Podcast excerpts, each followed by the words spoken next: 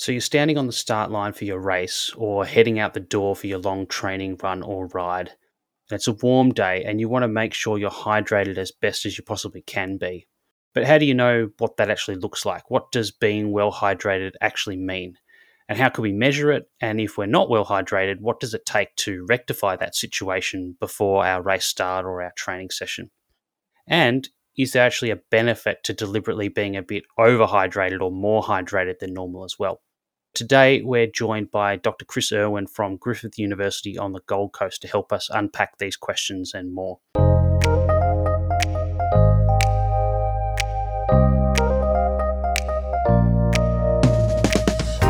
Hello, and welcome to The Long Munch, the nutrition podcast for runners, cyclists, and triathletes. I'm Alan McCubbin. And I'm Steph Gaskell. We're both accredited sports dietitians based in Melbourne and combined have over 30 years' experience working with runners, cyclists, and triathletes just to help them stay healthy and optimize their performance from complete beginners through to professional and Olympic athletes. Each week, we take a deep dive into the most common nutrition questions that runners, cyclists, and triathletes ask. Sort of things that people are talking about out on their run or ride, in the coffee shop afterwards or going to Google to try and find answers for. So we'll take that question, break it down, and invite a guest expert in our A episode or an athlete or coach in the B episode to add their unique perspective as well. Today it's episode 52A How do I optimize hydration for race day? And we are joined by Dr. Chris Irwin, a researcher from Griffith University on the Gold Coast. And this particular topic was a special request from regular listener and friend of mine, Jake Sawyer. So shout out to you, Jake, over in your hometown, Steph, of Adelaide. Woohoo! so before we get into things, Steph, Happy New Year. How's your break been? We've had a few weeks off the podcast. Yeah, yeah, it's been um, very nice to be able to just totally switch off. I'm sure you ag- agree, and hopefully you were able to totally switch off too. Um, yeah, went to Warburton and did a bit of camping, which was lovely.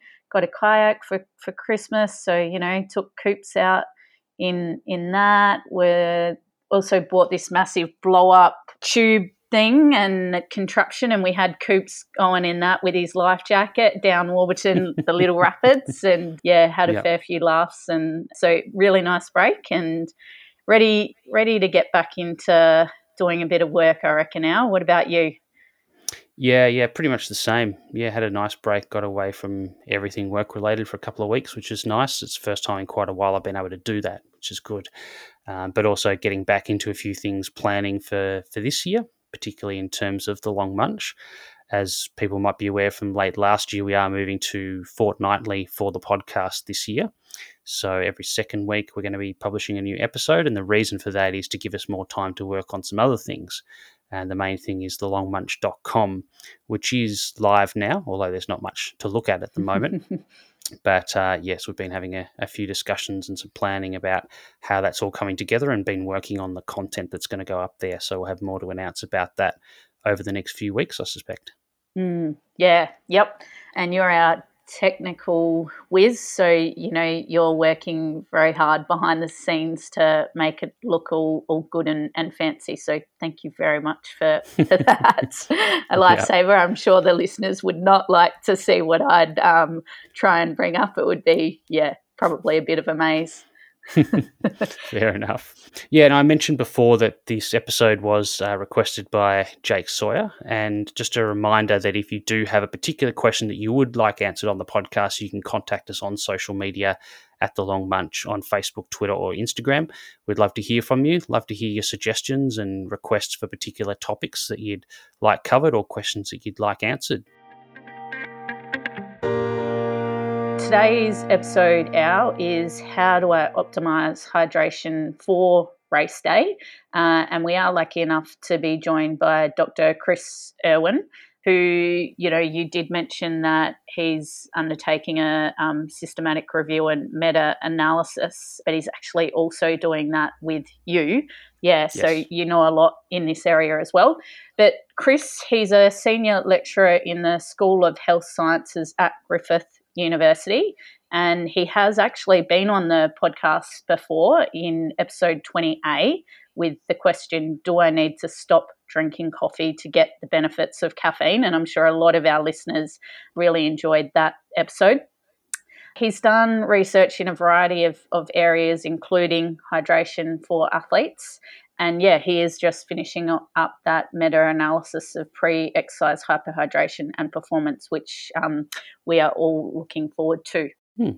All right. Well, I think that's all we need to discuss right now, Steph. So I think we'll just get straight into this interview with Dr. Chris Irwin. Let's do it. All right. Welcome back to the Long Munch, Dr. Chris Irwin. How are you going? Yeah, really well. Thanks, Al and uh, Steph. Nice to be here with you. Yeah, it's great to have you back again. New year. I know. I was gonna. I was gonna say. Um, have you got like a, a I don't know frequent sort of flyer program uh, loyalty um, you know card or something? Uh, you know, multiple people coming on multiple times. Yeah, we'll, we'll have to get something going. You're not the first person to be on twice, but if we get you back for a third time, then maybe we'll have to get you something special. Mate, if it's anything like all the other frequent flyer programs, you have to earn a bazillion points to actually make it worthwhile anyway. That's so, true. We yeah. should make some ridiculous scheme that you'd have to be on every week, basically, to, to T- make it. Totally. Yeah. awesome. Um, so, as we said, you you have been on the podcast before back in episode 20A, and that was completely unrelated to today's topic. We were talking about, you know, whether you need to abstain from caffeine to get the performance benefits. But today we're talking about hydration, specifically hydration before exercise. So, obviously, another research area, uh, and you have been involved in research in hydration. What's what's your interest been in hydration from a sort of a research perspective over the years? Yeah, um, I guess uh, I shifted away from the caffeine stuff. That was my very first study that I did uh, as part of my master's program. And then when I started my PhD, I, I transitioned into the hydration area. Uh, and uh, I did my PhD looking at uh, hydration status and the impact of uh, co consuming alcohol. So if we if we got people to dehydrate, gave them a, a, small amount of alcohol, as you might see at a sporting event, someone might go and do exercise, lose a certain amount of fluid, and then have you know one or two beers after a game or, or an event how does that have an impact on uh, on their cognitive performance? So I, I, sort of developed the interest from that, but I've also got a personal interest in um, in hydration. I'm a heavy, heavy sweater. Mm-hmm. They call me the human sweat gland. Um, that's why I got used for a lot of studies uh, as a participant because I just sweat quite profusely. Yeah. Um, uh, but yeah, since my PhD, done. Uh, I guess I've been very lucky to be involved in a number of studies had students uh, who, who, have been doing honours uh, projects and, and, PhD programs of research that have been in hydration. Uh, and we've sort of looked at a lot of things in that hydration space, the effects of dehydration and fluid consumption on exercise performance. Uh, we've had a look at uh, the rehydration potential of different types of beverages. So, can we optimize you know our, our rehydration strategy by using different beverages, um, and in particular the effects of when we consume food at the same time, uh, and then ways that we can sort of really optimize fluid retention. Yeah, cool. And obviously, you know, the topic of hydration is particularly relevant for you guys up in Queensland, where the heat and I guess especially humidity are you know a real factor uh, both for races and just day to day for people during training. Like I work with a number of athletes, probably more so further north in places like Townsville and Rockhampton, and you know they often have to train super early in the morning in summer, particularly to avoid the worst of the heat and particularly that humidity as well. How does that go? I mean, obviously you're down in sort of southeast Queensland. Is that still an issue where people train really early in the morning to try and avoid the heat, or it's not so bad, sort of further south? Yeah, I guess I, I, know what that North Queensland climate is like. I, I, lived and worked up there when I was a school teacher at, at Tully State High School, and mm. uh, yeah, it, it is uh, it is hard to deal with, and I can appreciate people needing to train a lot earlier in the morning to try and escape the heat, or, or later at night. In southeast Queensland, I'm on the Gold Coast, and uh, I guess we still have our days where it's hot and humid. Uh, it's probably not as consistent or for as long a duration across the year as yeah. it is in other parts of the world. As you get sort of further and further north into the, you know, closer to the equator, it's going to be, you know, far more hot and humid. And we haven't been as bad recently because we've had that, what is it, the La Nina? I can't remember. Is it El Nino or La, uh, La Nina? Yeah, yeah, yeah. the wet one. the, wet, the wet one, yeah. So we've had a bit of that, um, yeah. you know, more recently. And uh, I guess that sort of reduced you know the real sort of hot hot days. So it really it really depends. I, I do see people I'm, I'm an early starter. I get out on the bike at about four o'clock in the morning and i see um, quite a number of people out you know out on the road either cycling or, or running early to you know, beat the heat on particularly the, the days that it's predicted to be hot and humid. Yeah yeah. Okay. And our topic today was a question that came in from a, a listener of the podcast, actually, Jake, and, and, he wanted to know sort of how you optimize hydration prior to a race or even a you know a big long sort of training session where the quality of that session is going to be important. So I guess the first question with that, you know, when we say you know optimize hydration or being well hydrated, quote unquote, what does that actually mean? Yeah, that's a tough question to answer. what is what is optimal hydration or, or, being well hydrated? I guess you know before you sort of try and define what well hydrated is, it, it's probably important to appreciate just how important water is to humans. Um, you know, when we think about the human body, uh, water makes up somewhere between 50 and 70% of our total body weight. So, you know, that in itself indicates just how important it is, but it plays a really large role in lots of sort of processes or or uh, or things that happen within the human body. So, making sure that uh, we're we're hydrated or well hydrated is critically important to those processes. Um, we lose water on a daily basis. You know, it goes through fluctuations. We're going to lose part, uh, some of it as as urine. So when we urinate, we're going to lose water. We're going to lose some as sweat. We're going to lose some as respiration in that respiration process. And generally, it's about two to three liters per day that we'll um, sort of lose. So we have to replace that fluid that, that's lost. And that to me is really what you know, being well hydrated is all about. It's about coming back to equilibrium, replacing losses to a point where uh, your total body water is in balance with what it should be. And often you'll you'll feel better and uh, you'll perform better when we're well hydrated.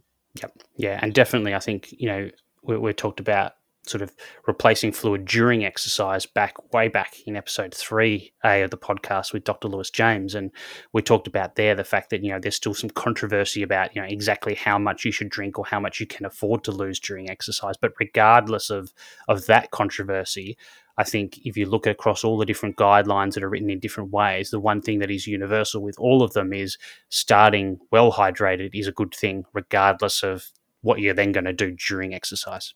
Yeah, exactly. And for different people, that will be different, you know, because it does depend on what your total body water content is. It'll be different for males and females, or different for body uh, composition and body size and shape.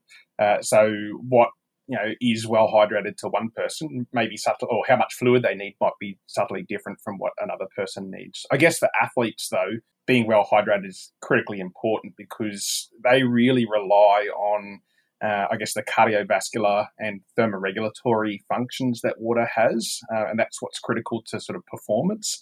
When we exercise or, or, or, do physical activity, we've got you know energy demands, and we need to meet those energy demands. We rely on our circulatory system to carry oxygen around the body, and, and the big part of the circulatory system is the blood, and, uh, and, and most of the blood is is water. Yeah, uh, and and so we really have to have adequate water volume in the blood to allow those processes to occur.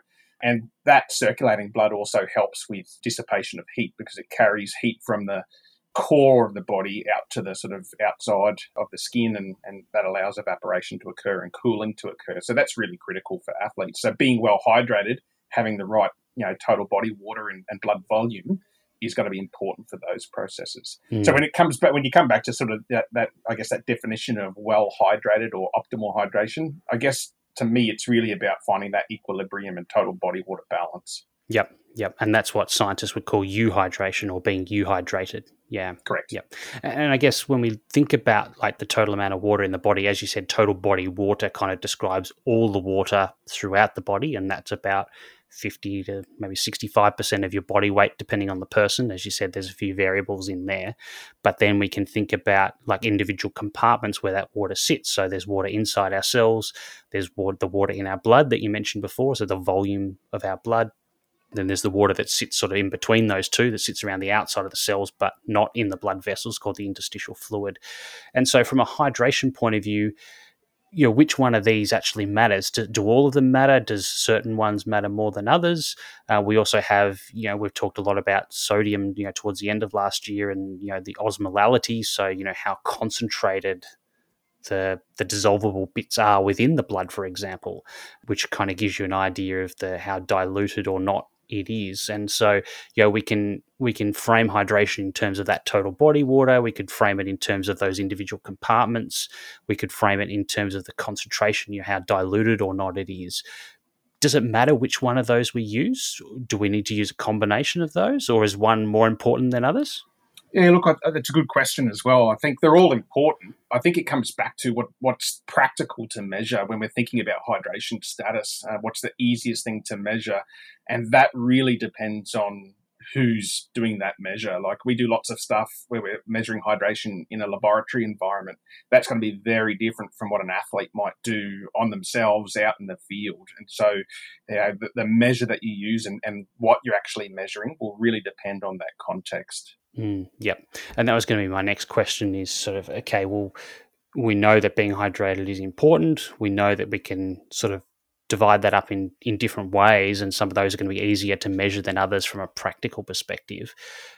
But what are the different ways that we can actually go about attempting to measure this stuff? Yeah, lots of different ways. Um, so, quite a number of different techniques to measure hydration status. As I said, it really does depend on the context of where you're measuring that. So, in a laboratory environment, you might use some measures. Out in the field, you might use others. They all have pros and cons, uh, and uh, I guess weighing up which one you use depends on lots of those factors. So, we can measure total body water using uh, quite advanced techniques using sort of isotope dilution uh, stuff. We're not going to do that out, out, in the field. It's going to be in the lab. We can do things with uh, urine. We can do things with blood. Uh, again, you can do uh, that in the lab or it could be out in the field. Mostly blood measures will be done in the lab. We can measure things like osmolality. Uh, we can me- measure plasma volume or blood total blood volume. We can measure urine osmolality. We could also do specific gravity. That's quite an easy technique to to do, and that could be because it's quite portable. The U- USG uh, refractometers are quite portable. That could be done out in the field. It's just a matter of collecting a urine sample. We can also measure things like changes in body weight. If we control everything that is happening in terms of intake and output, and we measure things, we can look at changes in body weight as a marker of changes in hydration. Mm. Uh, so, you know, that's another real practical thing that could be done. I guess it really does depend on uh, on that context though as to what you would use and out in the field so when we're talking about most you know athletes who are training probably monitoring body weight changes um, and uh, looking at sort of urine markers are probably the most practical ones. Yeah. Uh, the other thing that comes with with uh, some of those other measures in terms of impracticality is that they're just not. Some of them aren't portable. You have to be in a, in a lab to be able to measure them, uh, and then you know the cost and technical expertise required to actually monitor those things is uh, is far more challenging than you know, things like body weight and, and urine. Yeah. So from a urine perspective, we can do things like urine color. We can look at sort of you know frequency of urination or you know volume that's being produced. They're probably the, the most simple things to use.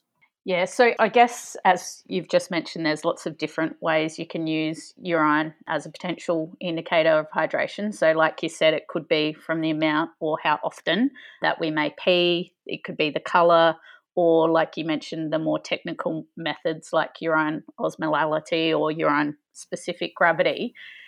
How reliable are these methods, mm-hmm. and are there any caveats to using them yeah, that uh, is a great question, Steph. And there are caveats to using urine as a marker of hydration status. Uh, I guess as a sort of one off spot measure, I'd say most urine markers really are unlikely to be valid measures of our current hydration status. And the reason for that is that they're really subject to large variations in rapid fluid consumption. So if we're consuming a lot of fluid very rapidly, we're going to um, I guess, induce what's called diuresis, uh, and you're going to lose large amounts of fluid. But you're not necessarily retaining that fluid. So, yeah, how much we retain versus how much we lose can depend on how much we consume and how quickly we consume that fluid. Also, the type of fluid and whether we're you know eating food or using other sort of uh, agents that might help to retain that fluid. So as a as a one off spot measure, it's probably not you know super valid, but the caveat is that if we can standardize things prior to measuring, we've got a better chance of it being an accurate marker. So often it's best done first thing in the morning. So uh, waking from from sleep, you've had a, a period of sleep that might be eight hours or so, and so you've had a standardized period there where you haven't consumed fluid. So if you wake up and pee first thing in the morning, in terms of urine color, if it's nice and pale or clear, that's a pretty good indication that you're well hydrated.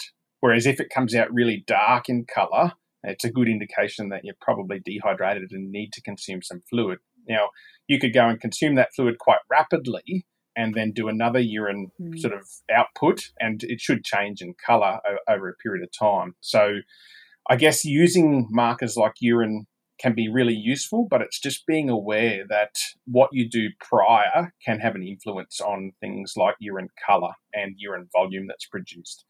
Um, the other thing that is probably a bit of a caveat to urine, particularly urine color, is that there's dietary factors that can change urine color. So, you know, vitamins like riboflavin, you know, are going to change the color of your urine. So it might give you a, a sort of a different color, but doesn't necessarily allow you to determine whether that's a true reflection of good hydration or not. Um, so we can use a urine color chart. So some of the work that was done by Larry Armstrong a long time ago, uh, he produced an eight-point urine color chart, and it gives you a good indication of hydration status. So if you've got really pale yellow urine or clear urine, that's a really good indicator of being hydrated. As it gets darker and darker, right down to I think level eight is it's almost brown. Mm. Um, you know, that's a good indication that your urine's far too concentrated and there's not enough fluid. There's more solute in it, and that's a good indication that you're probably dehydrated because your body's trying to conserve as much water as possible. Mm. I think that's a really good point. You know, I think a lot of people sort of see things like urine color or urine specific gravity or whatever and say it's a measure of hydration.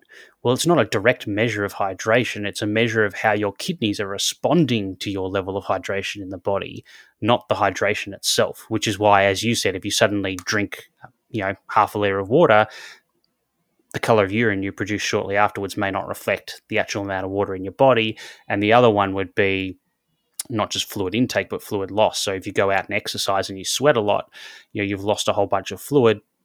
You'll have probably quite concentrated urine directly after exercise. You may be dehydrated, but you may not be. It's just how the kidneys are responding to what's going on with the sweat glands as well. Exactly, and so that's why you know standardisation is, is critical. And whenever we do laboratory based studies, we always impose a standardised period where you know, there's no fluid consumption, no food consumption for a period of time before we take a urine sample and measure hydration status. Mm. And do you think that the urine color charts have kind of been overused or misinterpreted over the years? Um, I think I think they have value. Like I think they have their place because it's it's something that can be done so easily. Like people mm. can sort of use, you know, look at their own urine. It's it's it's non-invasive. You can go and measure your own urine color, but it's I think it's more about being aware of what that what the color means and you know and and some of those practices that have occurred prior so if there hasn't been standardization and someone's you know just gulped down a, a huge amount of fluid uh, and they're peeing out and it's coming coming out, you know, quite sort of pale yellow, they might think, oh, I'm well hydrated, but they've they're not really aware of some of those sort of caveats that lead to why that has occurred. Mm. I think hmm. it's just being conscious of that and being aware of, you know, what's happening prior to to taking that measure. Mm. Yeah. And there's also some really cool urine charts out there that Al, you mentioned you've seen someone develop in Texas. What's that one? yeah, so the, the University of Texas football team created this chart. And if you do a Google image search on Texas Longhorns urine color, you'll find it mm-hmm. in Google Images straight away. And it's it's basically the same P chart that Chris just described from one to eight you know, one is almost clear, completely clear. Eight is almost brown, and you've got all the different shades of yellow in between. And they have an interpretation of what those colors mean on the right hand side. So if you're a, a one to three, which is the palest colors, it says over on the right that you have championship hydration levels, quote unquote. If you are between a four or four and five on the chart, which is there's a big red line that's drawn under three, which gives you a bit of a visual cue that you should be about you know less than three according to to whoever put this chart together. But if you're a four or five, the interpretation is that you're a selfish teammate. Now, if you have a six or seven on this chart, the interpretation, and this is a direct quote, I'm reading it off the picture right now, says blatant disregard for your teammates. You are headed to quote unquote Area 51. Now, I don't know what Area 51 is. I don't think I want to know. It doesn't sound like a good place to go uh, if, if you uh, play football for the University of Texas. And then eight on the color chart, which is the darkest color of all, is in very red section it says you are a bad guy with three exclamation marks afterwards so clearly they're aiming for everyone to be below a three on that chart but again the mm-hmm. issue here is that you know as you were saying chris that these charts are stuck up on the walls in the bathrooms by the looks of the picture. So people are going to the bathroom at all sorts of different times of the day when they're on campus or wherever their football training facility is, and then looking at the color of their pee. Now there might be times that because of you know they've just finished training or something, their pee probably is a four or a five, and that's probably normal and and reflective of you know the training they've done, and they're looking at this and looking at the fact that they're a selfish teammate, and um, you know that causes all sorts of problems. And there have been examples in the US of people that have died of hyponatremia from over consuming fluid because they've been told basically you're a selfish teammate or something to that effect. Go out and drink more because you're not performing or whatever. And so i think this can be the danger sometimes with interpreting urine color charts is you can't just take pee at any time of the day regardless of what you've eaten and drunk regardless of what training you have or haven't done and applying this one to eight in exactly the same way in every situation. Yeah, I, I think that's absolutely spot on, Al. I think um, you know it's about you know understanding the context that mm. leads to that that measure, uh, and often what we say when we're monitoring hydration status is that we don't just use one single measure. So we'll, we'll often use multiple measures. Uh, we'll take urine, but we'll also measure body weight change as well. And we mm. never do one thing in isolation. It gives you a better overall sort of view of what's happening from a hydration status. But we will look at serial measures, um, so you don't just do a one a one off spot test. You actually take it multiple times, uh, and you might do something like body weight over multiple days to to look at fluctuations that occur. Mm. And the other thing with urine color is, you know, first thing in the morning, that one will be slightly darker, and yeah. the reason is that your kidneys sort of don't produce as much urine overnight, and that's a deliberate thing, so you don't have to wake up and pee overnight. Yeah. And mm. so yeah, you're always you, you first first pee of the morning will always be a bit more concentrated and a little bit darker than the rest of them, and that's not necessarily a problem. It just means you need to shift where the goalposts are in terms of what you're aiming for color wise at that time of day. Yeah, mm. spot on. So would second pee of the morning be a bit better than the first then? It, it, it, could be. It could be a good um, marker. That's one thing we often do in our laboratory environment when we're doing hydration studies. We'll get a participant to collect a sample when they first wake up. Mm-hmm. Then we'll ask them to consume some fluid, mm-hmm. uh, and they'll bring that sample with them into the lab. But then we'll get them to produce one when they come into the lab mm-hmm. as well, so we can look at what that what that looks like. Yeah. Yeah. Yep. Because yeah. Al's, Al's exactly right. It will be a little bit darker because you've gone through a period of maybe eight or so hours where you haven't consumed fluid. So naturally, your, your body's going to conserve as much water as possible during that period of time. Now, obviously, if you've consumed a lot of water just before going to bed, um, or mm. other beverages doesn't have to be water, but uh, that you know that might have that might have a, a, an effect in terms of how much you pee out that morning. Yeah. Yep. And you spoke just before, I think, leading into the next question. There's such thing as called the WUT model. So checking your weight, your urine, and your your thirst. How reliable, or is you know this kind of a better practice for for athletes to to use? Yeah, look, I think as I sort of mentioned before, using multiple measures is probably the best approach rather than a single measure. So, you know, you looking at your volume of urine that you produce is pretty. You don't have to measure the exact volume, but you can sort of tell whether you're producing a lot of urine or not. The mm. urine color, um, you can measure your body weight and look at what that. So if you do that across several days, you know when you've you know you're well hydrated, you'll feel well hydrated you can you can sort of measure that on a on a sort of day by day basis and look at those fluctuations to see whether it's it's you know substantially different from normal or not. Uh, and then thirst is is another measure, but the problem with thirst is it's often a very delayed response to to dehydration. Mm-hmm. A lot of the you know the physiological mechanisms that are put that are in place to tell us that we're thirsty, they're very delayed, and so by the time we we feel thirsty, we're, we're already in a dehydrated state. Mm. Yeah, I think that WUT model was sort of put together, as, as Chris said, to not be reliant on one particular marker. And, and the idea is it's it's kind of like one of those Venn diagrams with those three things, and you're trying to hit the the bullseye in the middle, which is basically that your weight is less than one percent below what it normally is when you're well hydrated, as Chris was just talking about before. That urine color is less than four on that color chart, and that you're not, you know, particularly thirsty. And so, I think the idea behind that is that you know, you could have one of those things that's quote unquote not right. So you might be thirsty, but your urine color is normal and your body weight is normal. Well, maybe you're thirsty because of medication or you've been mouth breathing in your sleep or something. I don't know. Um, and so it may not be reliable on its own. Same with the urine color for all the reasons that we've talked about before. Body weight might fluctuate because of you know glycogen, like your carbohydrate mm. stores in your muscle if you did a particularly big training session or you've carb loaded or something like that. And so I guess the idea here is that one of those on its own isn't necessarily I'm definitely dehydrated. Mm. Two of those together, it's much more likely. Three of those together, it's almost certain that you are. And so you can put those three things together weight, urine color, and thirst and get a pretty good picture from a practical perspective without having to do fancy lab testing and all that kind of stuff. Yeah. And, and that's it's all about finding practical ways to, to monitor your hydration. Mm. Yep. yep. Yep.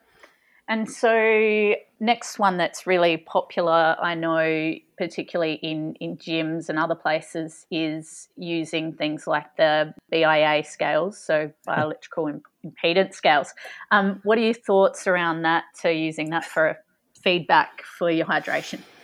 Yeah, look, um, they are becoming far more popular, and that's because the cost of them has, has really come down. And you know, you find them in a lot, lot of gyms, and we, we have a bunch of them here at work as well. But you can get more expensive devices, um, which are multi-frequency and provide you know a little bit, little bit sort of more in terms of uh, accuracy and reliability. But I would have to say that they measure hydration status based on electrical conductivity. So when we're more hydrated, got more body water, then you get more conductivity. I guess they're not always accurate, and it probably depends on the quality of the scales. Uh, and they're, they're, reliant on the manufacturers that produce algorithms to extrapolate, you know, the values. Mm. Uh, so it really depends on the quality of, of the manufacturer, the quality of the scales. We have one here at Griffith uh, that's a multi-function device very expensive device. I think it was about seventeen thousand dollars it cost us, but it's a multi-frequency device. We've tested that against things like DEXA to look at uh, muscle tissue, skeletal muscle mass, that sort of stuff, and we're getting some pretty good results with that. So, you know, with with that device, we're probably far more confident in the results that get produced from a total body water perspective, as opposed to some of those stand-on devices, which might be real cheap, you know, Kmart type things. So I think you know they can be used, um, but they should be really just a general guide rather than a, a precise measurement of, of um, hydration status. And I, if someone's going to use them in the gym, I'm not going to stop them from using them, but yeah, just be aware that there, there may be some accuracy, uh, reliability issues. If you tend to use the same device every time you're at the gym, that might be you know better than if you're just jumping on one device here and a different device in another place. Uh, because you might get different values from those. So if you're using one more frequently or, or consistently, at least you can track that over time. Mm. And that's probably better than just a one off measure with one device. Mm, we've we've got a similar device here and found pretty much the same. Yeah. I think for me the other problem with the BIA is you know the format that you get the data in. So you're going to get a total body water value in liters, or maybe as a percentage of your total body weight, you know, 50% water or 60% water, you know, whatever it is. But as you said right back at the start, like how do you define what euhydration is in an individual? Well, how many liters of body water do you need to be euhydrated? It's yeah. hard to say.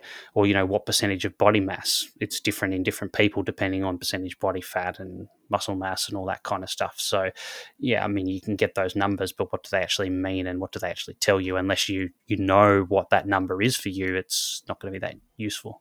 Yeah, so the, the interpretation is really important. And, um, yeah, most of those cheaper devices are just going to give you one value. Some of the better devices um, start to break it apart into extracellular, intracellular fluid again, the algorithms that sit behind that, I don't know how they've they're determined, but uh, you would hope there's some sort of research back behind that. mm, yeah, and I think, like as you said, it's the interpretation, and often, you know, that people go out and get it, they get this nice looking printout, but nothing is really explained except for the piece of paper, and you're left to interpret that yourself. Yeah. So yeah. So, moving on to, I guess, how to ensure we're hydrated prior to a race now. If an athlete does have a race coming up, maybe it's in hot conditions and they want to be sure that they've optimized their hydration prior to the start, do they need to do anything specific to, to make sure they are optimizing their hydration? And if so, how far out from the race start? Yeah, that, that's a, a, great question. Um, I guess you know probably start here by saying that the key thing people should be more cognizant about is hydration in general uh, and ensuring that they're drinking enough fluid on a daily basis to counter any losses that occur. So we just need to be far more aware that you know we need to be drinking every day. So that's mm-hmm. the first thing. I guess it becomes even more important when you're living in a warm or hot sort of climate and you're training a lot more if you're doing a lot more sort of physical activity because your fluid losses are likely to be higher because you'll have more sweating that occurs. So, in terms of what people should be doing, I guess in the days leading up to the event, probably just monitoring things like urine color and thirst and, and, and body weight fluctuations and, and drinking enough to just keep your urine color pale yellow is probably a, a good thing to do in those days leading up to an event on the day of an event, it probably depends on when that event is occurring. So if you're you know exercising or, or competing early in the morning versus afternoon, the timing of fluid um, really depends on the person and what their needs are and what their current hydration status is. So if you've been monitoring it for days, you'll have a better feel for where you're starting at and what you need to do. But the general guidance that we're provided from some of the sort of position statements is that athletes should consume somewhere between five to 10 mils per kilo of their body weight, somewhere between two to four hours before exercise. And that will give them enough time to remove any excess fluid that they might have consumed. So they'll, they'll be able to sort of pee that fluid out if, if they've consumed too much. So if you do it too close to the, the event, that might present challenges in terms of not being able to you know relieve yourself and, and remove that excess fluid beforehand. Um, I would say that it's probably important to avoid drinking certain types of fluids immediately before exercise as well, because if you're consuming things like high fat fluids like milk or um, supplement based drinks, they're likely to sit in the gut for a lot longer, and that could present sort of issues with gastrointestinal upset, particularly if you don't have enough time delay before you need to compete.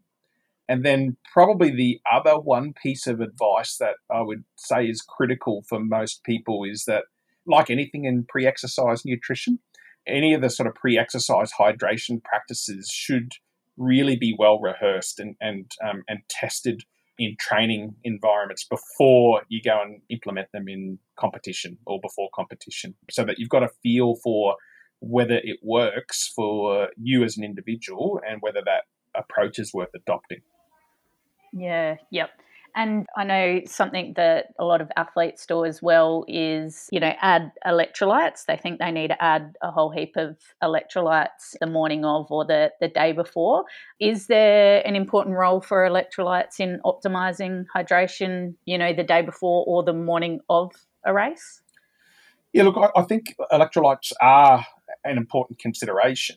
Probably the most important one is sodium mm-hmm. of those. It, it plays a role in helping to maintain hydration by regulating balance of, of fluids in and around cells.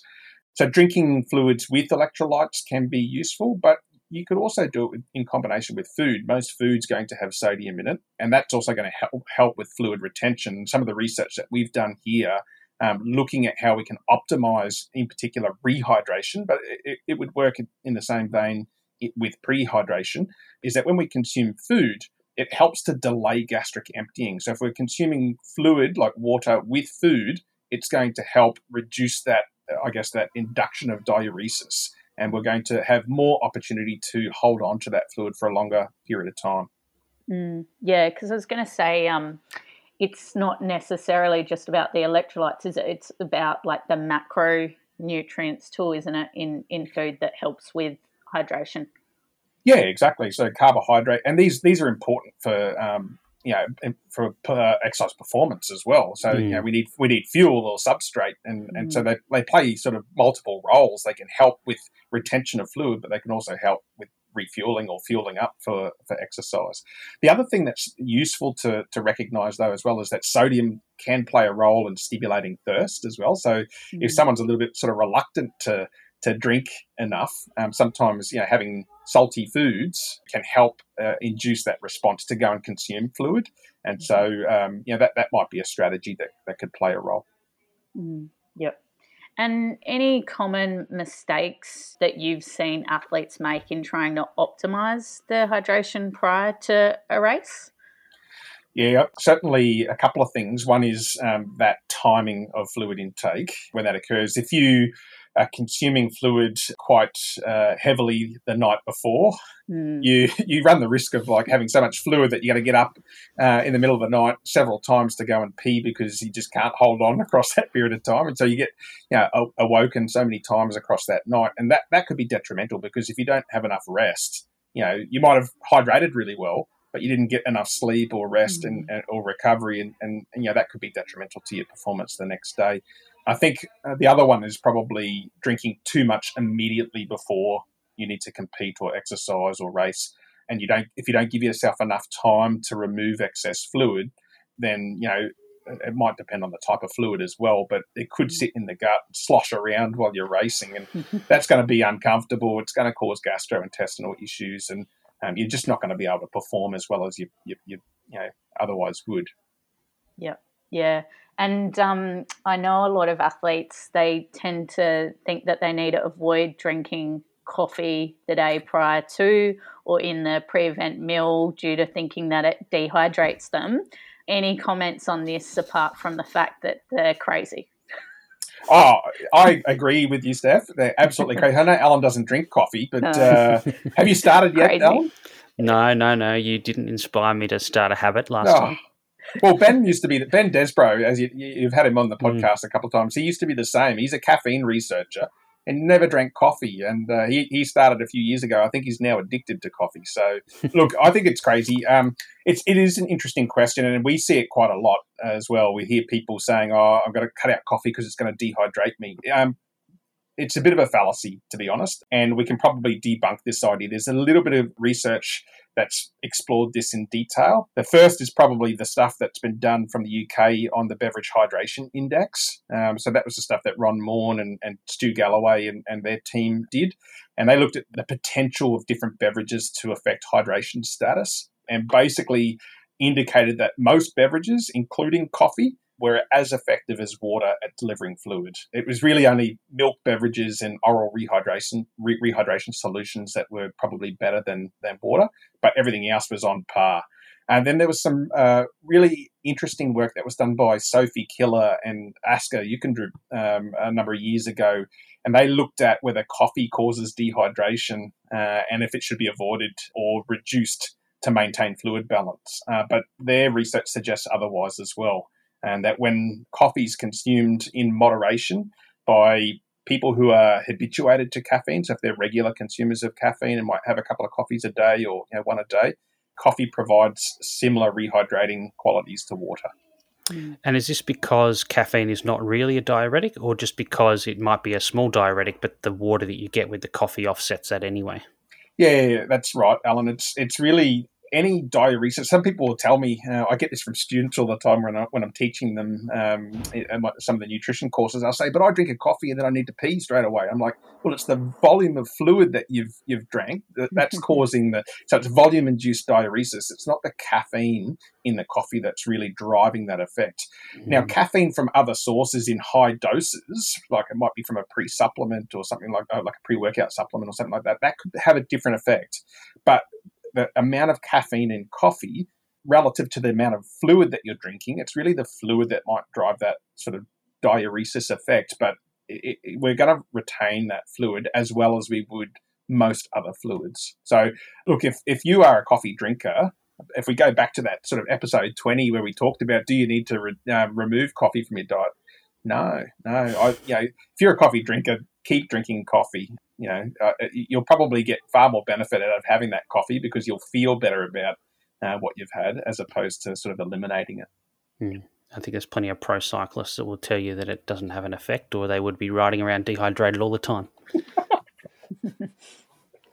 All right, let's let's finish up by looking at a, a, another slightly different topic to this. So we sort of talked about being sort of euhydrated or sort of optimally hydrated for training or, or race day, but there are some times and some certain circumstances where people might deliberately try to go over and above that and that's what we call hyperhydration, um, and looking at that specifically pre-exercise. So this is often when an event is held in very hot conditions, and the nature of that event means it's very difficult to drink enough to stay well hydrated during the event, and that might be because it's practically difficult, or because the amount of fluid that you would actually have to drink, you just couldn't tolerate that from a gut perspective.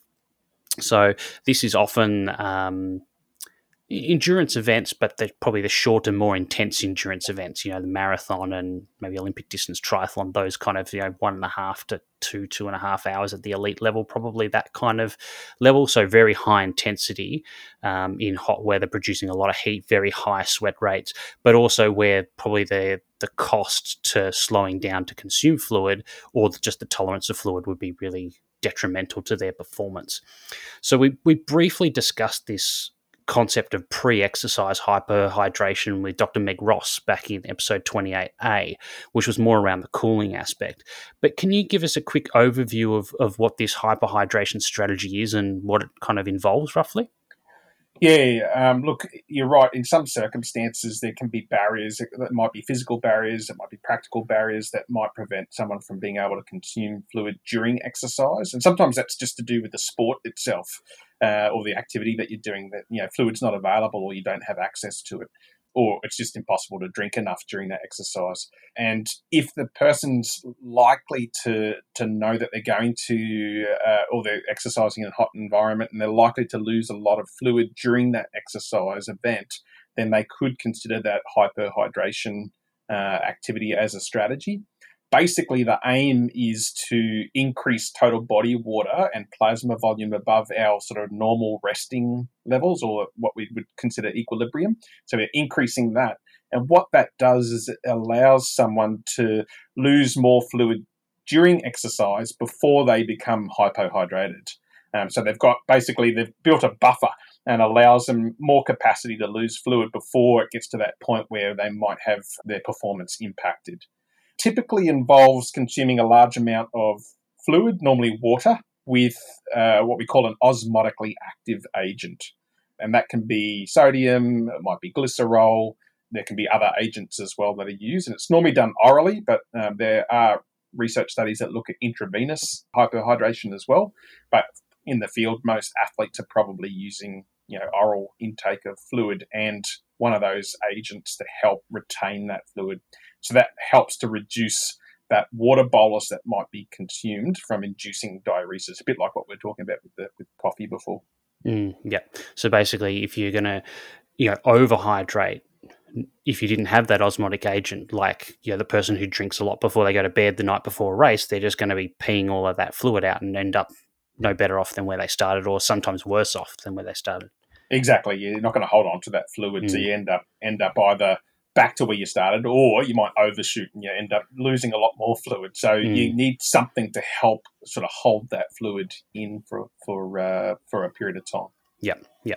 And so this has come up, this concept has come up in a couple of different episodes on the podcast over the last few years. And we've sort of talked briefly about the fact that the jury's still been kind of out on whether this strategy is actually helpful from a performance point of view because there's lots of different studies. Some use glycerol, some use sodium, as you said, some use intravenous, although obviously that's illegal from a uh, anti-doping perspective. So we're not uh, condoning that, but it can be used as a research method just to study the concept.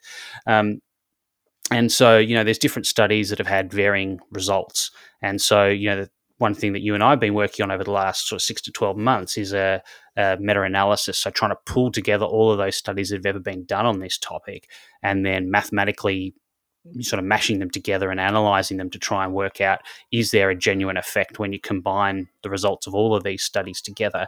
So, can you tell us a little bit about, I guess, how that kind of works and I guess where we're at so far with, with what we've found around that? Yeah, yeah. Well, I'm lucky enough to work with you on this, Al. Um, I'm actually, I'm, I'm like a good cyclist. I'm just drafting off, um, off, off your, uh, off your work. Um, uh, no, it's been great to, to do this, and I think it's, uh, you know, it's something that is, as you said, it, you know, uh, has a lot of interest and and uh, is an important thing to study. And there's been a few studies done in the past, but what we've done is a very recent review. We've tried to consolidate all of the literature that exists but we're taking a slightly different approach where we're only including studies when they have actually reported a significant shift in uh, in, in, fluid volume, total body water, or, or uh, you know a significant change in body weight with the hyperhydration strategy that's been delivered. So in some studies, they might have done that administration of hyperhydration, but it hasn't actually resulted in a change in in body fluid. Uh, so we've taken an approach where we're consolidating it down to those that have, and then as you said, we're we're meta analyzing it. So we're trying to quantify what the effect is, and we're looking at other factors, not just on exercise performance, but also looking at things like cardiac function. Uh, we're looking at thermoregulation uh, as well, and then trying to have a look at whether there's certain factors or certain, I guess, uh, mediators of that effect. So, does it depend on the type of exercise that's done? Does it depend on what hyperhydration method is used, whether glycerol is used, whether sodium is used, um, the volume uh, that you're able to retain in that administration? Um, so I guess you know where we're at is uh, we have crunched the numbers. We're pretty close. So I know Alan's been working a lot on this, uh, and I need to pick up my, my, my, game a little bit and, and do a bit. But uh, what we've found is that there is a beneficial effect of hyperhydration, but it's relatively small in the scheme of things. When we put it up against you know lots of other factors or things that you could be doing, I guess it's one of those things that you would have to have good justification for, for I guess, uh, for doing prior to an event. It looks like the effects are, uh, and this is probably mostly on the basis that this is where most of the research is, but the effects are probably most beneficial to cycling.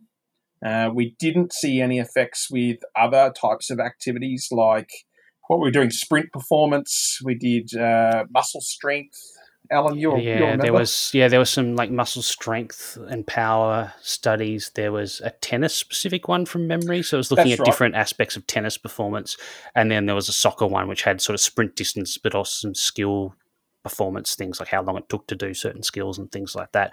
Yeah, we didn't see any difference there. So it was mostly the sort of continuous endurance events, which is obviously relevant to this podcast. Um, yeah. And there, from memory, there the majority of those studies were in cycling, and that's just what you generally see in the literature more broadly yeah. because it's easier to do, it's easier to recruit for. Um, you can standardize power outputs and things like that. It's a bit easier than than you know treadmill type studies for particularly for performance tests and things like that where you're doing time trials rather than doing them on a treadmill so um, yeah we, we did look at you know whether there was a difference say between running and cycling obviously one of the key differences there being that you know running the energy cost of running is related to the amount of weight that you've got to carry with you. And if you're hyperhydrated, you're carrying a little bit more weight because you're carrying that extra water. Whereas on a bike, uh, on a flat surface at least, the weight doesn't play a factor. It's just the pure power output versus drag, you know, air resistance, uh, and that's not affected by hyperhydration. Obviously, a different story once you start riding up a hill, though. But there wasn't really enough variety in the studies because most of them are just done in the lab on a stationary bike. There's just not enough variety in those studies to be able to kind of tease out whether there is a different effect in flat cycling compared to running or uphill cycling. Is that a fair comment, Chris? Yeah, I think that's that's spot on. And I, and then there's very few studies done in females as well from memory. Mm. Most of it's done, you know, with males and and not in really elite athletes. Most of it is sort of recreational. To it might be some trained uh, individuals in those studies, but yeah, uh, not in a sort of elite sense. So there's probably some more research that really needs to be done. Whilst we've seen this sort of beneficial effect, and it is relatively small, you know, it's not generalizable right across the spectrum of, of you know different types of sports and, and, and different athletes and, and you know different sexes as well. So there's a, there's a bit more research that's probably required, but nonetheless, it, it's good to know, and uh, hopefully that will help sort of inform, I guess, you know what people think about and what they what, what strategies they, they employ when they're uh, when they're you know putting things together for themselves. Now, the other interesting thing we found in that study was that um, there was no difference in terms of the hyperhydration method that was employed. So we didn't see a mediating factor from using glycerol versus sodium versus other agents used as well. Mm, yeah, exactly. And in, even intravenous versus oral. Yeah. I mean, obviously, the volume of fluid used is quite different, but it didn't seem to make a difference, at least from what yeah. we could see. Yeah. Yeah. Yeah. And so, from a hyperhydration perspective, I guess, as I said earlier, it's probably going to be more in those sort of elite sort of one and a half to two and a half hour events because you've got that high sweat rate. You've probably got the issues with tolerance. Ultra endurance events, usually, you know, your sweat rate's going to be lower. The effect of hyperhydration is probably going to wash out after a period of time anyway, by the time you get to 6, 8, 10, 15 hours of exercise anyway. And so it's probably going to be a very specific group of athletes where this strategy is likely to be potentially useful anyway. Yeah, exactly.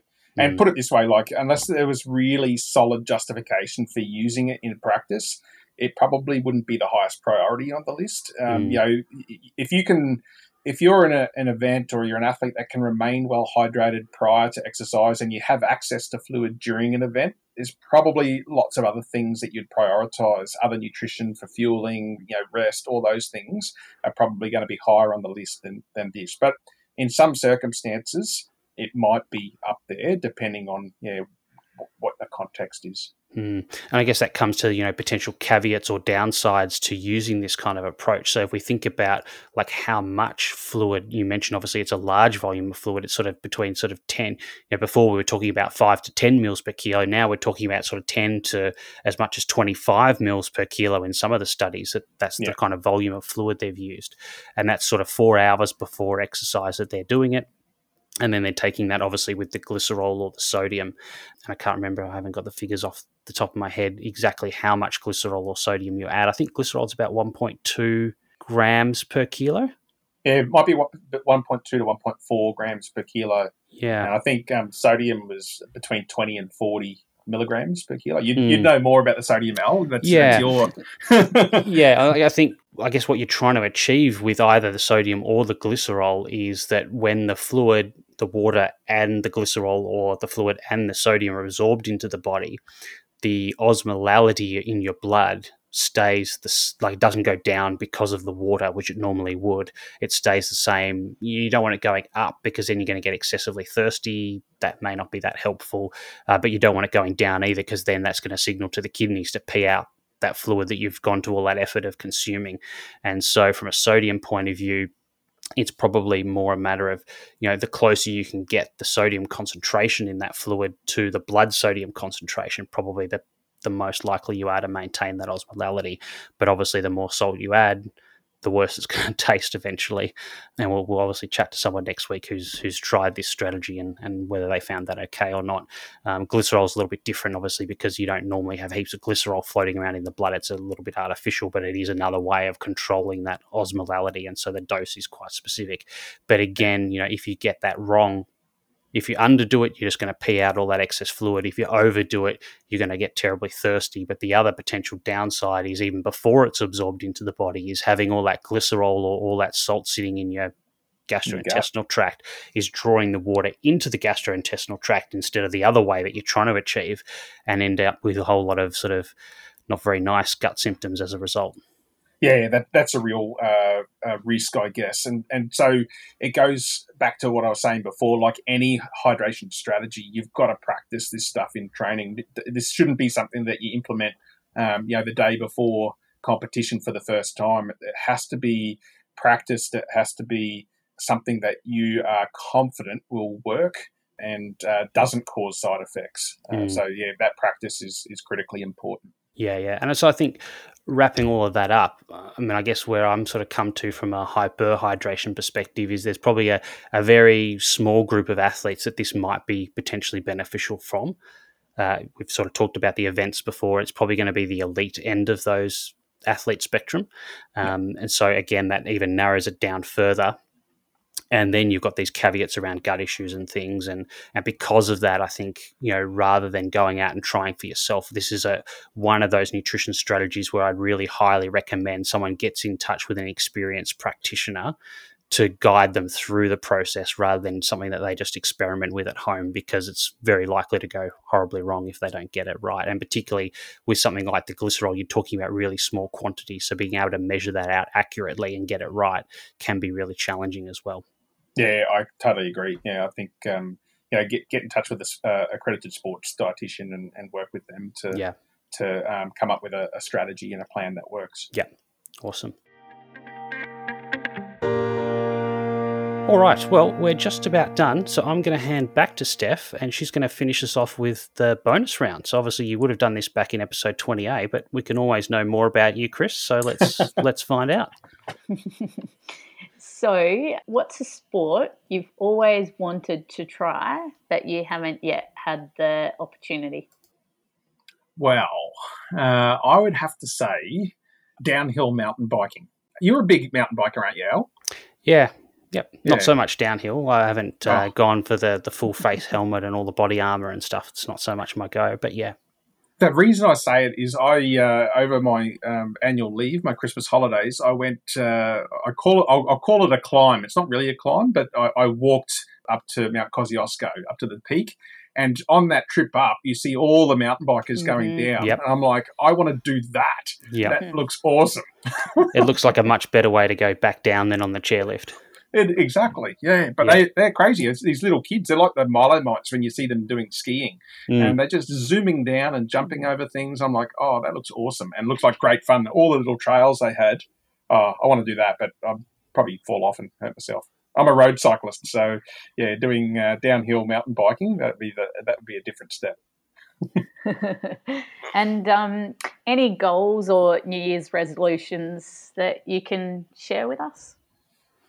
Oh, less work, do less work. I, I think enjoy life. I, you know, I, I, don't make I don't make New Year's resolutions or or, uh, or goals unless I have to um, for you know my, my work. But uh, yeah, look, I just I think you know we're, we're we're all overworked. We need to enjoy life a bit more. Yeah, I'll get out and do more hiking. I really enjoyed my uh, my leave, and uh, I walked through lots of national parks, and yeah, it was so beautiful in in some of those national parks down uh, down there. So I need to do more of that. That's what I'm going to plan to do this year. and um, sporting event that you're most looking forward to in 2023? Uh, I'm an NRL tragic, so mm-hmm. I am looking forward to uh, that competition starting up uh, in 2023. So really looking forward to uh, going to a few games as well. Now I happen to work with um, Ben Desbrow, and he works with the Titans, and so i will be calling on him for some tickets to the uh, to the games. Nice, Ben. If you're listening to this, get them ready. Um, and what was the best book that you read or podcast apart from ours that you listened to in 2022? Yours is always top of the list, Steph and Al. So correct always answer. top of the list. Yes, get bonus points for that. Yep. Um, so I'd say I've actually got a book that I've started, but I haven't gotten all the way through it. But I'm enjoying it. It's it sounds a bit bad, but it's a book by Thomas Erikson called "Surrounded by Idiots." Um, it's it's basically about understanding human behavior and how to influence people around you, um, even those who you think are beyond all comprehension. So uh, I'm enjoying it so far. I haven't gotten all the way through it, but uh, yeah, I'll, I'll continue continue to read that. All right, and then you'll probably start influencing us for more frequent fly points on the podcast. Where's the flyer points exactly? Yeah, yeah exactly right. And you, you've already subtly snuck one in there with the, the podcast. So yeah. All right. Well, thank you so much for your time, Chris. It's been a, a, pleasure to have a chat to you again. I think this has been really useful for for lots of people to try and work out where their hydration is at, and obviously, you know, being right in the middle of summer here in Australia, that's very relevant to a lot of people. And for those of you in the northern hemisphere, maybe something to keep in the back of your mind for a few months' time as it starts to warm up up there as well. So, thanks again for your time, and um, yeah, I'm sure we'll I'll be in touch with you probably pretty soon to finish off that paper. Yeah, it's been an absolute pleasure. Thanks, Al. Thanks, Steph. Cheers. Awesome. That was awesome as always. Chris has a, a knack to being able to explain things really easily, at least for, for me. It seems to be absorbed really nicely. So I'll, I'll let you do the summary now. Yeah, cool. So, just a reminder our question was, you know, how do I ensure I'm well hydrated prior to exercise, whether that's a race or maybe a big training session in, in hot weather? So, I guess the first thing is, well, what do we actually mean by optimally hydrated? And in scientific terms, we use the term euhydration to mean sort of well hydrated. It's hard to define exactly what that means. Um, but I guess from a practical point of view, when we don't have access to fancy lab equipment and blood tests and all of those kind of things, probably the best way to do that is using that WUT or WUT model, which is basically that you look at your body weight that's within 1% of what you know is sort of your well hydrated weight from past experience. Obviously, your weight may change a little bit over time, but you know, within the, the last few days, it gives you a rough idea if your weight is within 1% of what it normally is in that sort of well rested, hydrated state urine color that it's fairly sort of clear or pale, sort of yellowy color. If you've got one of those color charts and you can get them off Google Images, so less than a four on those charts, and that you're not, you know, particularly thirsty. So if you can tick all of those three boxes, chances are you are well hydrated or euhydrated. Uh, if you don't tick off all three of those boxes, um, say you have a urine color that's a bit darker, but your weight's still within 1% and you're not particularly thirsty, well, you're probably still okay. But if you don't tick two of those boxes or all three, then that's probably a good indication that you know, possibly you are a bit what we call hypohydrated and that you could do with a bit more fluid to bring you back to that kind of euhydrated state. So to do that, I guess you know, for most people, drinking to thirst, if you've had more than about 12 hours since your last training session, unless it was like a massive session or race or something, then chances are that will probably be adequate to, you know, bring you back to euhydration. Uh, I guess the other thing we need to be careful about is not going overboard in terms of just drinking, drinking, drinking because we're scared sort of about being dehydrated and then we're up all night going to the toilet or doing you know on the morning of a race and the same thing you know you're sitting on the start line needing to pee or wanting to pee and it's just not not a, a great experience. So you know you, you, can go too far from that perspective as well. But if you are or you, you feel you are a bit underhydrated based on that wut model uh, the recommendations would be to have about 5 to 10 mils of fluid for every kilo of body weight. So if we you know took the 5 for example just multiply that by your body weight in kilograms and have that in in the number of mils about four hours prior to exercise. And the four hours is to give you time to drink that fluid have it absorbed into the blood let the kidneys do their thing. And if it is actually more than you need to flush out the excess so you're not sitting there with with excess fluid in your in your blood and in your body prior to the start. If you don't have that amount of time before your race or your training session, then you can scale that back a little bit. And there is actually a, a recommended sort of scaled down version of that, which is about three to five mils per kilo of body weight, about two hours pre exercise as well. And that will achieve kind of a, a similar thing or, or a as close to as you can when you're constrained by the amount of time, particularly sort of morning type training sessions. Now, to help retain that fluid a bit better, if that fluid has some sodium in it, usually in the normal range of sports drinks, it's actually not going to make that much difference. It has to be sort of really salty, or having food along solid food along with that um, that water will help to retain that fluid. So having other nutrients in there, whether it's carbohydrate, uh, protein, you know, fiber, all those kind of things will actually help a little bit with that fluid retention as well, which is why things like milk, for example, tend to retain better than, than water or sports drinks. Now, pre-exercise hyperhydration is actually where you say, I don't just want to be, you know, euhydrated prior to exercise. I, I want to go above and beyond that. So that might be when, you know, maintaining, you know, good level of hydration to optimize performance during exercise is just impossible. Either you have a really high sweat rate, or the cost of accessing and drinking fluids or tolerating those fluids is just too great in your particular event. And as we said in the interview with Chris, that's going to be a very narrow range of events where that might be relevant, usually in very hot weather and usually sort of elite athletes. But in those cases, to hyperhydrate, you're drinking much greater quantity of fluid. So instead of 5 to 10 mils per kilo four hours before, you're going 10 to 25 mils per kilo four hours before exercise. But if you just do that with, with normal fluids, you're going to pee out the majority of that and you're not going to be any better off. So you need to then add something like glycerol or enough sodium, so far more than you just your average sports drink, in order to retain that fluid and not just pee it straight back out again as we mentioned, Chris and I have been working on that meta analysis, looking at whether this hyperhydration, if you can achieve that, does it actually help with performance? And for sort of continuous endurance events, it does seem to have a beneficial effect on performance, but it's not a massive effect. And it's probably significantly smaller than other factors that you are also focusing on, like getting enough carbohydrate, for example.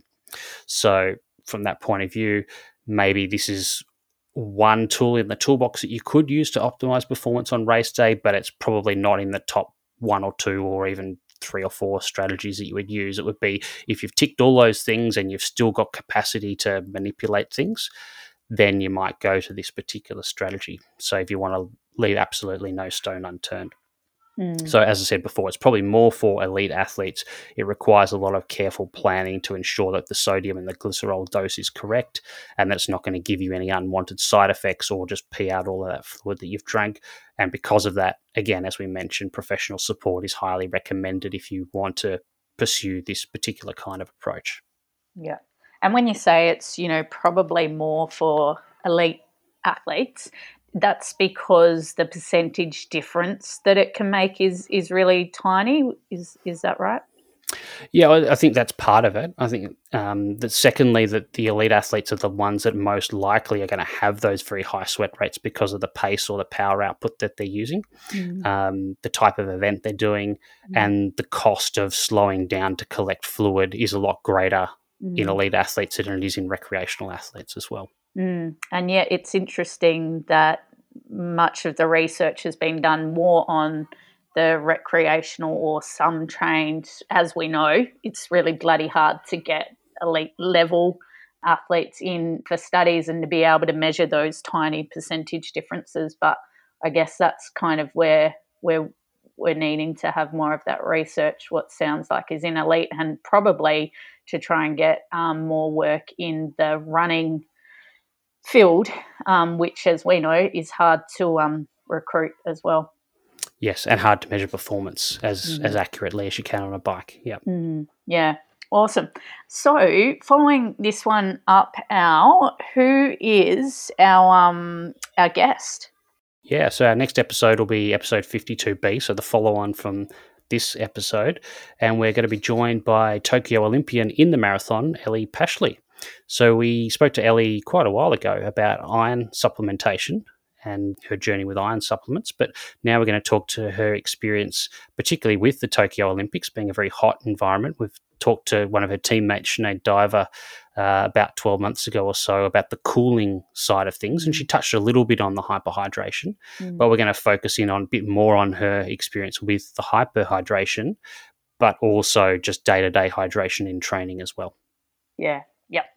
Um, cool. And so, just um, wrapping up for, for today, just a reminder if our listeners do have a question that they'd like answered on the podcast, you can contact us at the Long Munch on Instagram, Facebook, or Twitter. And thank you to those people who have left ratings and reviews on Apple Podcasts and Spotify. We really do appreciate it. And just a reminder that there's now more than 50 previous questions that we've already answered. So if you're new to the podcast, welcome. You may like to check out the back catalogue to see if there's something there that will be helpful to you. Most podcast apps only show the last few episodes, but if you click back, you'll find the rest of them there going back to November 2020. If you want to be notified every time a new episode is available, you can hit subscribe on the podcast app you're listening to this on. And if your friends are asking about a particular nutrition issue for their training or racing, and you've heard it on the podcast, then you might like to let them know. Otherwise, as always, we will love and leave you and see you not um, next week, but the week after. That's right. So fortnightly from now on. Awesome. See you then.